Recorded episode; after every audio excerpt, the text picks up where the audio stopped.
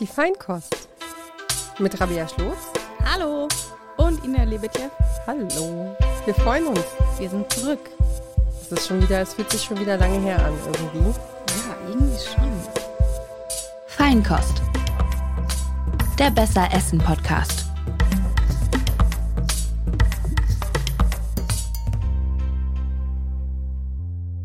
Worum geht's heute, Ina? Beim letzten Mal haben wir äh, euch nicht darüber abstimmen lassen, sondern hatten einen Gesprächspartner, den wir einfach entschieden haben. Genau. Das war auch äh, sehr interessant. Fand ich, Ja, fand ich ich, mal was ganz anderes. Ist auch, ist auch schön, wenn wir mal ein bisschen Input und Einflüsse kriegen. Ja. Heute machen wir aber auch was anderes. Mhm. Du bist kein Fan. Worum geht's?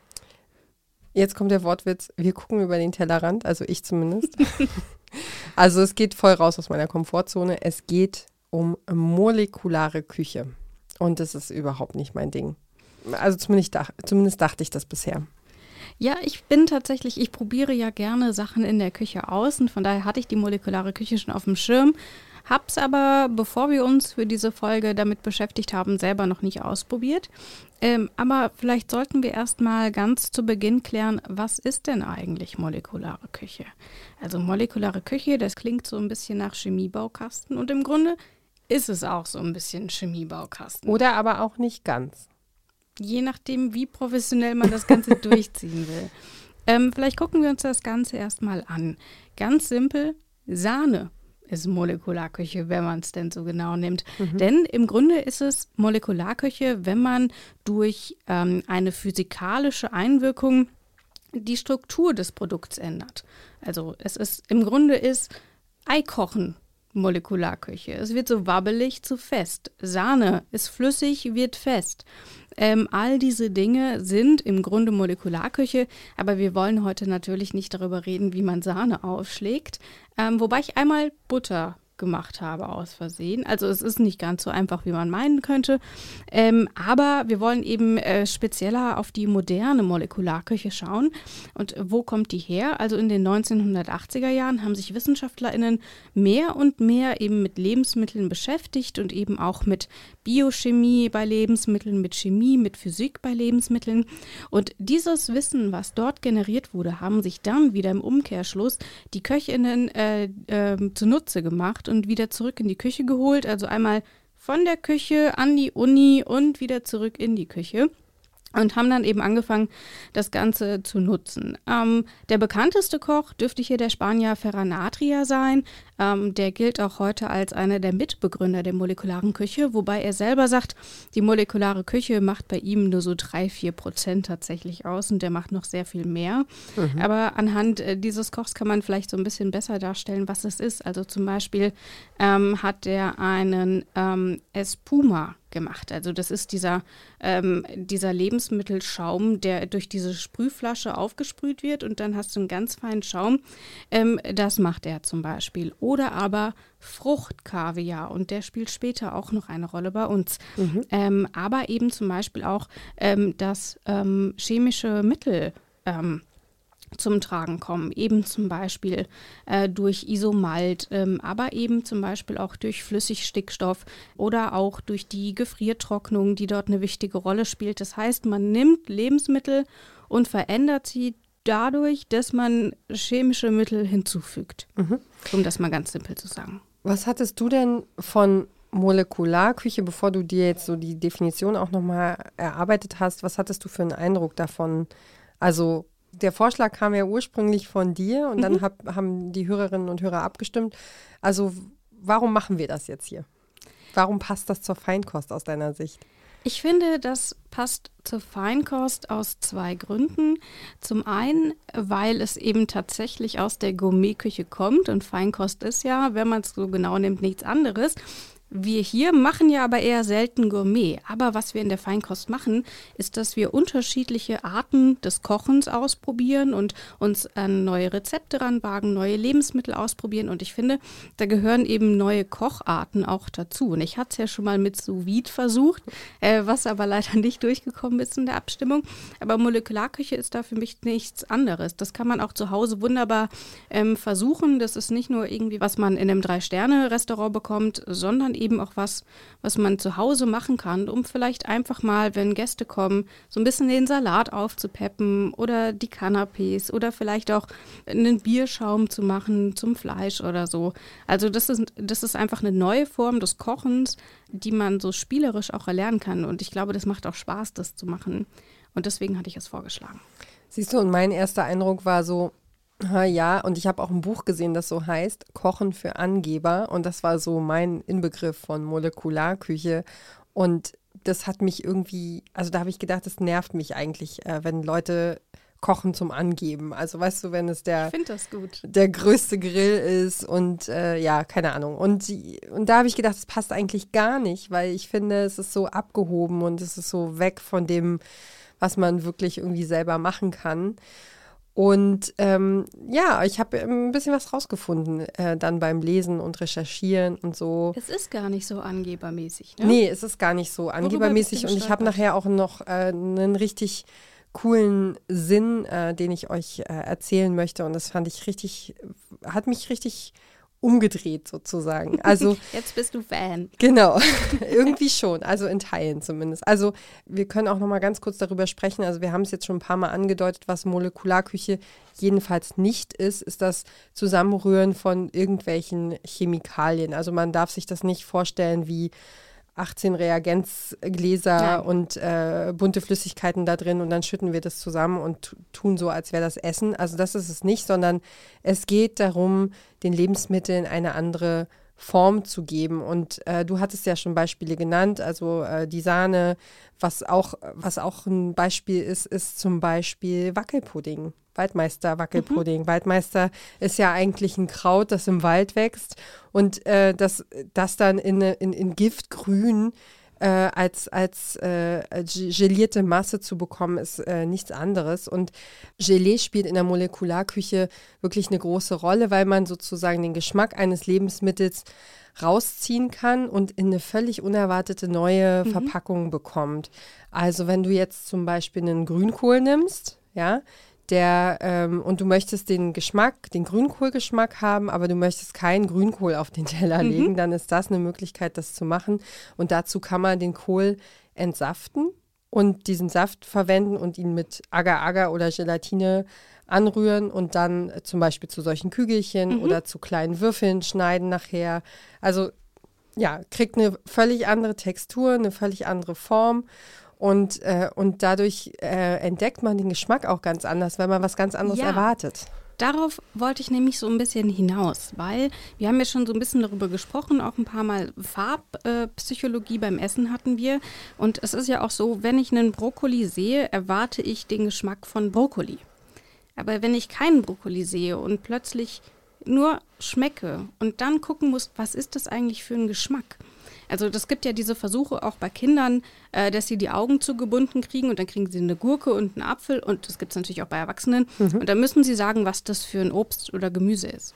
Das ist unfassbar schwer, genauso mit Gerüchen. Wenn man an einer Vanilleschote riecht, ohne zu wissen, dass es eine Vanilleschote ist, weil man sie, sie nicht sieht, ist es schwieriger, diesen Geruch zu erkennen.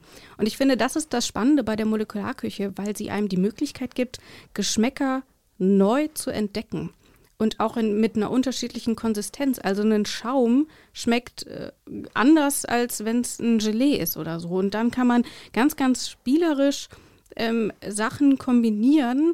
Also zum Beispiel, ich habe es im Wikipedia-Artikel von ähm, ähm, Ferran Adria gesehen, der hat einen Grünteeschaum gemacht zu, zu einem Fisch was geschmacklich super passt. Aber du würdest ja nie im Leben, also wie kriegt man Grüntee sonst, diesen Geschmack vom Grüntee, der das Ganze komplementiert, sonst auf den Tisch? Vielleicht mit einer Soße oder vielleicht indem du wirklich einen Tee daneben stellst. Und der hat das Ganze halt in den Schaum umgewandelt. Mhm. Ähm, und dann kannst du eben auch Geschmäcker kombinieren, die du so super schwierig nur zusammenkriegen würdest. Und das eröffnet dir halt vollkommen neue Möglichkeiten in der Küche. Und deswegen finde ich molekulare Küche so spannend. Und du kannst natürlich auch nochmal, wenn du zum Beispiel mit Lebensmittelfarbe dann arbeitest, ähm, auch nochmal völlig irre Kombinationen ja. entstehen lassen. Also ja, die Assoziation von, von Grün in Rot und Blau verwandeln. Ne? Also mhm. es ist total verrückt, genau. Ja, genau. Aber ich wollte euch von diesem fantastischen Sinn erzählen, weil es mich wirklich beeindruckt. Also äh, ich habe einfach bei meiner inneren Ablehnung eigentlich nicht erwartet, dass da jetzt irgendwas Gutes äh, rumkommen würde. Und Aber spätestens mit meinem Plädoyer eben hätte ich Ja, dich doch überzeugt. ja, oder? das stimmt. Nein, aber ich habe äh, im Netz äh, bin ich auf einen Artikel gestoßen und da geht es um einen Koch, der offenbar auch mehrere Bücher geschrieben hat äh, zu Molekularküche und also es geht um Rolf Zawizell, ich hoffe, ich habe das richtig ausgesprochen, und der hat als Molekularkoch in einem Altenheim gearbeitet. Und um mal zu zitieren, was er zu sagen hat zu dem Thema, hol- holen wir uns jetzt mal unseren Kollegen rein, der ähm, euch das nochmal als Zitat wiedergeben kann. Genau. Hier in diesem Studio? Ja, bitte einmal diesen Text. Läuft die Aufnahme? Ja. Hallo Leute, wie geht's? Ähm, ich spreche ein Zitat ein. Bin ich ein bisschen laut? Könnte sein, ne? Ich schreie immer so ins Mikrofon. Wir haben dort im Prinzip die Kochform neu definiert, also die Techniken der molekularen Küche eingesetzt und Produkte so verändert, dass die alten Menschen sie überhaupt essen konnten. Für Leute mit Schluckbeschwerden beispielsweise konnten wir dafür sorgen, dass die Lebensmittel, die sie essen, im Mund anschließend flüssig werden. Das hatte damals nichts mit Effekthascherei zu tun, sondern einzig und allein mit einem nützlichen Einsatz zum Wohl der alten Menschen. Statt alle Gerichte einfach mit einem Pürierstab durchzumixen, haben wir Lebensmittel ganz bewusst in bestimmte Formen gebracht. Du bist entlassen und darfst gehen. Okay, Tschüss. ciao. Danke. Weg ist er wieder. Weg ist. Was ich dazu sagen muss, also da ist mir einfach das Herz aufgegangen, weil ich einfach finde, also da muss ich, da musste ich jetzt mal an meine Oma denken und an so viele Dinge, die sie dann so im, im hohen Alter einfach nicht mehr essen konnte und wo sie gesagt hat, sie, sie würde sich mal so wünschen, das und jenes nochmal zu probieren und, äh, und wenn man dann so ein Schäumchen hat oder so ein kleines, also diese diese Perlen, in denen dann irgendwie ein ganzer Cocktail ver, Ja. ver verwandelt ist, also Geschmackserlebnisse, die man einfach aus biologischen Gründen nicht mehr haben kann oder weil der Geschmackssinn nachgelassen hat. Das, also es hat mich echt beeindruckt. Und da habe ich gedacht, okay, Molekularküche, ich gebe dir noch eine Chance. Nein, also fand ich wirklich, äh, hat mich wirklich ziemlich umgehauen, nötigt mir echt Respekt ab, diese, diese Haltung und das so zu machen. Gerade weil ähm, so Senioren Pflegeheimessen immer scheiße schmeckt.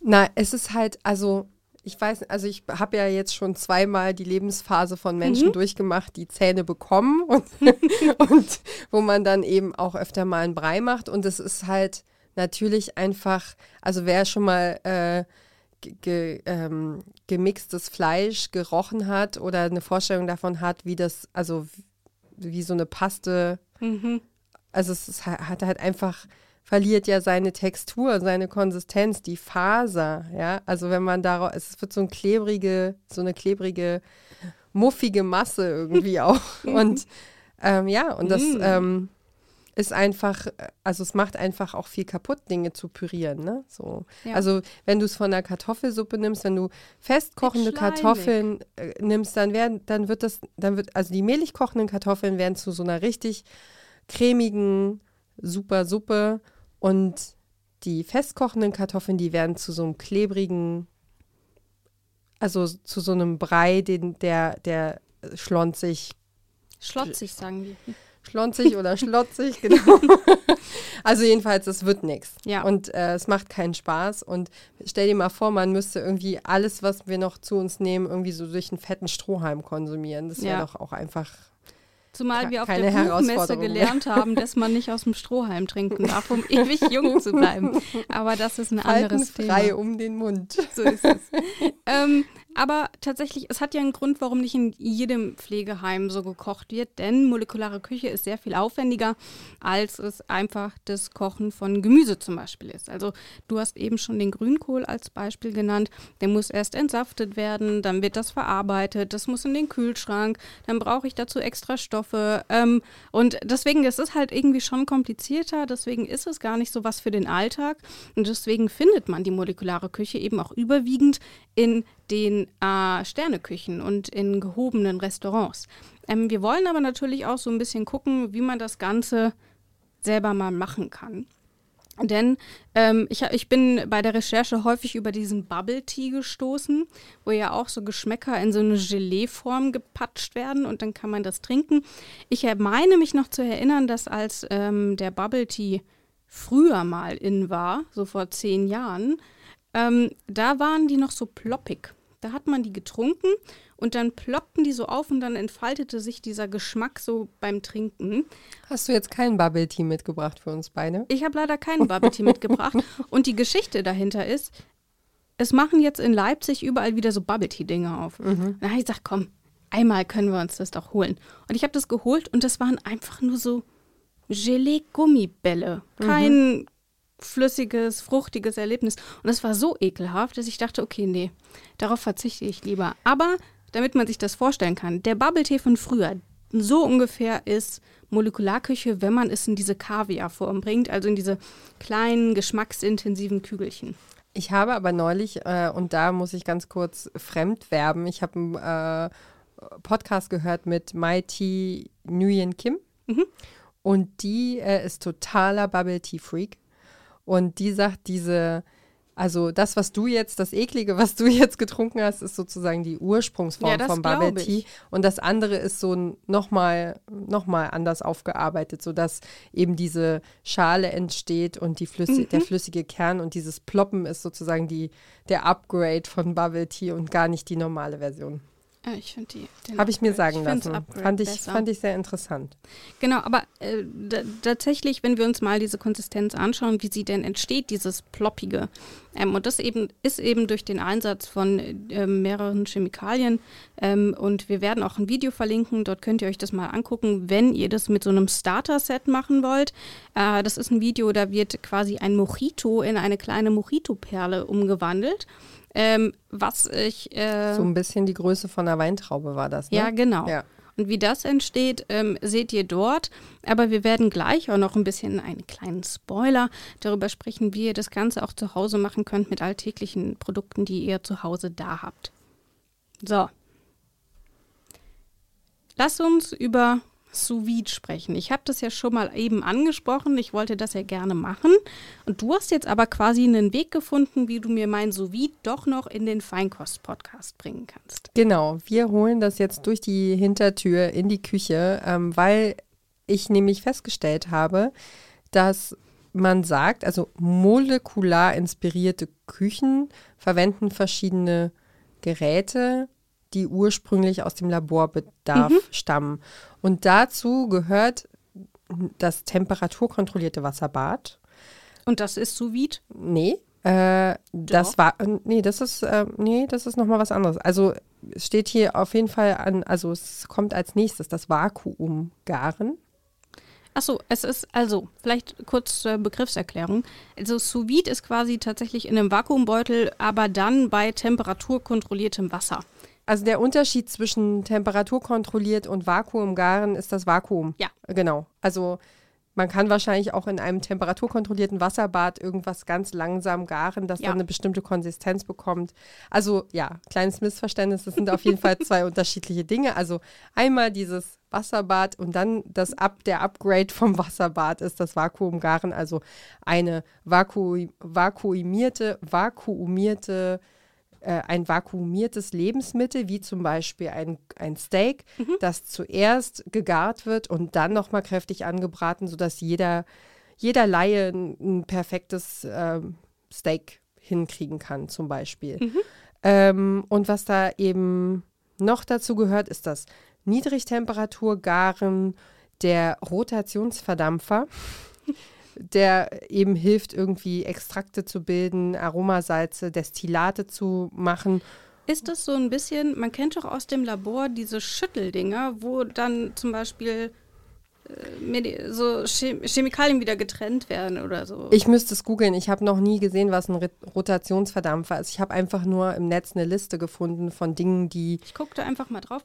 Genau, ähm, guck du mal nach und dann geht es um eben die Herstellung von Aromasalzen, von Destillaten und dann arbeitet man zum Beispiel auch mit Trockeneis mit flüssigem Stickstoff, Zentrifugen und lauter anderen Dingen, die ich noch nie gehört habe.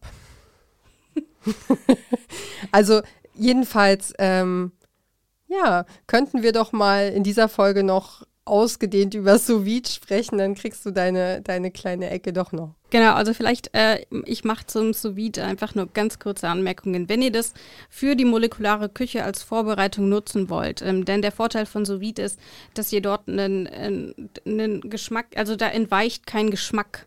Ähm, sondern das gar, also zum Beispiel bei einem Steak, das ist vakuumiert und dann die ähm, Flüssigkeiten, die austreten, die sind quasi immer noch am Fleisch und dadurch kriegt ihr eben einen besonders guten Geschmack. Dafür ist sous garen nämlich ganz hervorragend und natürlich für eine gleichmäßige Garung. Und deswegen, wenn ihr das zu Hause machen wollt als Basis für die Molekularküche, ähm, aber zum Beispiel kein ähm, Gerät zum Vakuumieren habt, dann nehmt ihr einfach, macht, packt ihr das in den Beutel und dann tunkt ihr den Beutel ganz langsam unter kaltes Wasser. Und dieses kalte Wasser sorgt eben für diesen Vakuumierungseffekt. Dann schnell schließen und aufpassen, dass kein Wasser reinkommt. Das vielleicht nur als Tipp am Rande. Mhm. Okay. Was ich übrigens auch noch gesehen habe, eine ne stinknormale Salatsauce, also Essig und Öl, wenn man da einen Klecks Senf dran macht, dann ist das auch schon molekulare Küche, weil man einen Emulgator benutzt. Also der Senf fungiert als Verbindungsglied zwischen diesen beiden äh, sehr unterschiedlichen Flüssigkeiten.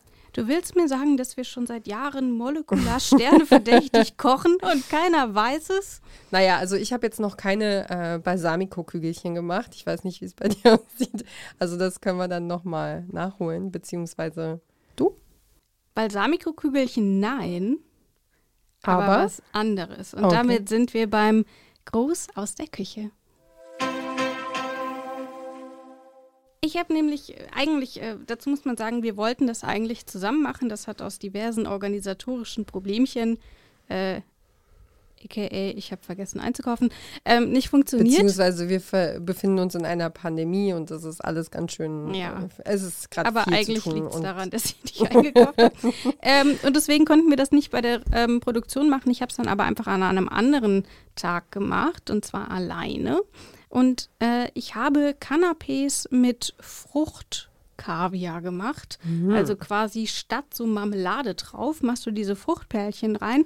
Hat auf jeden Fall mega Spaß gemacht. Ähm, und es war halt mit Olivenöl, Säften und Agatine. Ähm, das heißt, es war auch vegetarisch und äh, hat irgendwie, war irgendwie ganz cool, weil man dachte immer, ich habe erst, als ich so ein bisschen gegoogelt habe, was man so braucht, so ein Starter-Set für molekulare Küche gibt es auf Amazon für 15 Euro. Da sind dann eben diese zwei Stoffe drin, in die man das auch machen kann. Also die jetzt in dem Fall Agatine und das Olivenöl ersetzen. Und dann dachte ich schon, hm, das muss man ja doch irgendwie erst so ein bisschen Sachen kaufen. Und diese ganzen Starter-Sets, die sind schon irgendwie auch ein bisschen teurer. Ähm, und dann bin ich aber darüber gestolpert, dass man es auch mit so Haushaltsmitteln machen kann. Finde ich, ist eine schöne Idee für alle, die jetzt auch mal molekulare Küche zu Hause ausprobieren wollen. Auf jeden Fall. Also ähm, da, da, muss ich dran denken, es gibt kurz vor Weihnachten immer solche Mach deinen Gin selbst Pakete. Und, ähm, und da habe ich festgestellt, dass das irgendwie 60, 70 Euro kostet, so ein Starter-Set. Und ja. dass du es eigentlich mit irgendwie, ich glaube, man braucht Gin und Wacholderbeeren und noch ein paar Kleinigkeiten, aber im Grunde musst du es einfach nur ansetzen, stehen lassen und definitiv gibt keine 70 Euro für Gin-Pakete aus. Also sowas, ne? Ähm, und ich glaube, hier ist das genauso. Also du kannst es mit einer Chemikalie, die in Wasser eingerührt ist, machen. Du kannst es aber auch mit sehr kaltem Olivenöl, ne? Oder? Mhm, genau, es muss vorher ähm, gekühlt werden, ungefähr so eine halbe bis dreiviertel Stunde. Aber wenn man das tatsächlich regelmäßig machen will, dann kann man sich, wie gesagt, für 15 Euro gibt es die reinen Chemikalien, die man dafür benötigt. Und das ist, finde ich, vertretbar. Daraus kann man dann auch ordentlich was machen. Wir packen euch einen Link in den Onliner. Ja gut, dann bin ich ja dran mit meinem Gruß aus der Küche. Ich habe dir einen Ausschnitt aus einer Doku mitgebracht, der ungefähr so zehn Minuten lang ist. Es ist ein Schnipsel, der auf YouTube zu finden war. Und wahrscheinlich ist auch die Doku schon mindestens zehn Jahre alt, aber ich fand es mega interessant. Da geht es nämlich um Ferran Adria, also den Spanier. Mhm. Ähm, der Name ist ja am Anfang schon gefallen, sozusagen der hab ich, Ich, ich habe ihn offensichtlich massiv falsch ausgesprochen mit Ferran. Ja, ich Auf war- jeden Fall der. Also, also jedenfalls, ähm, ich habe ihn wahrscheinlich auch viel zu französisch ausgesprochen dafür, dass er Spanier ist. Mein Spanisch ist nicht existent. Ähm, genau, also jedenfalls, ähm, wir- bitte verzeihen Sie uns die falsche Aussprache. Äh, er ist der Urvater des, äh, der Molekularküche. Und in dieser Doku spricht er selber darüber, wie das alles angefangen hat in seinem Restaurant El Bulli. das El Bulli hieß, weil er mal irgendwelche Deutschen zu Gast hatte, die eine Bulldogge, die hatten, die Bulli hieß. Und also das wichtigste Molekularküche-Restaurant der Welt ist nach einer deutschen Bulldogge benannt Oh, gewesen. ist doch aber irgendwie auch süß. Schon entzückend, ne? Also jedenfalls, dieses Restaurant gibt es aber nicht mehr und ich fand es einfach sehr, sehr spannend äh, zu beobachten. Er hat, die haben dann auch eine, eine, mit in einer Ausstellung gedreht, die zu, äh, die über seine Arbeit berichtet hat. Und da war zum Beispiel zu sehen, dass er die Teller komplett mit, also er hat die, das Essen nachgebaut, also mit- Knete und hat dann sozusagen die perfekte optische Anordnung mit Knete geübt, bevor sie das Essen angerichtet haben. Solche Sachen. Oder, also jedenfalls hat er viel erzählt über diese Zeit und äh, wie es wie es alles dazu gekommen ist, dass, dass sie was verändert haben und wie die Leute früher so drauf waren, die dann zum Essen gekommen sind. Und es sind zehn Minuten, aber es ist so, also man, man lernt einfach irgendwie so viel darüber, wie das, warum das angefangen hat, dass ich das sehr interessant fand und deswegen habe ich dir das mitgebracht. Und wir verlinken das natürlich im Onliner dann einfach, dass man Genau. das da gucken kann. Ja, finde ich gut. Gucke ich auf jeden Fall nach der Produktion rein, denn tatsächlich, ich wusste das vorher nicht, was ich kriege. Ähm, von daher habe ich jetzt noch was zum Gucken. Sehr schön. Ja, und das war es eigentlich schon mit all unseren Recherchen zur molekularen Küche. Und ich bin jetzt ein bisschen erleichtert, weil das haben wir schon ganz gut hingekriegt dafür, dass es Molekularküche ist. Finde ich auch. Aber lass uns doch vielleicht noch einen Ausblick auf die nächste Folge schauen, denn es wird weihnachtlich. So viel können wir schon mal verraten. Wir zeichnen jetzt auf, aber bis ihr die Folge hört, habt ihr quasi schon über die nächste abgestimmt. Deswegen können wir euch leider nicht sagen, was drankommt. Aber so viel steht fest, es hat irgendwas mit Weihnachten zu tun. Genau. Ja, Das war's von uns. und dann ist auch schon fast das Jahr zu Ende. Also zumindest das Feinkostjahr. Ja, und wir machen eine kleine Weihnachtspause. Das sei hier nur der Vollständigkeit halber gesagt. Ähm, dazu kriegt ihr aber in der nächsten Weihnachtsfolge mehr Informationen. Genau. Dann lasst es euch gut gehen. Äh, kocht was Feines. Und ciao, bis zum nächsten Mal. Tschüss. Feinkost. Der Besser Essen Podcast.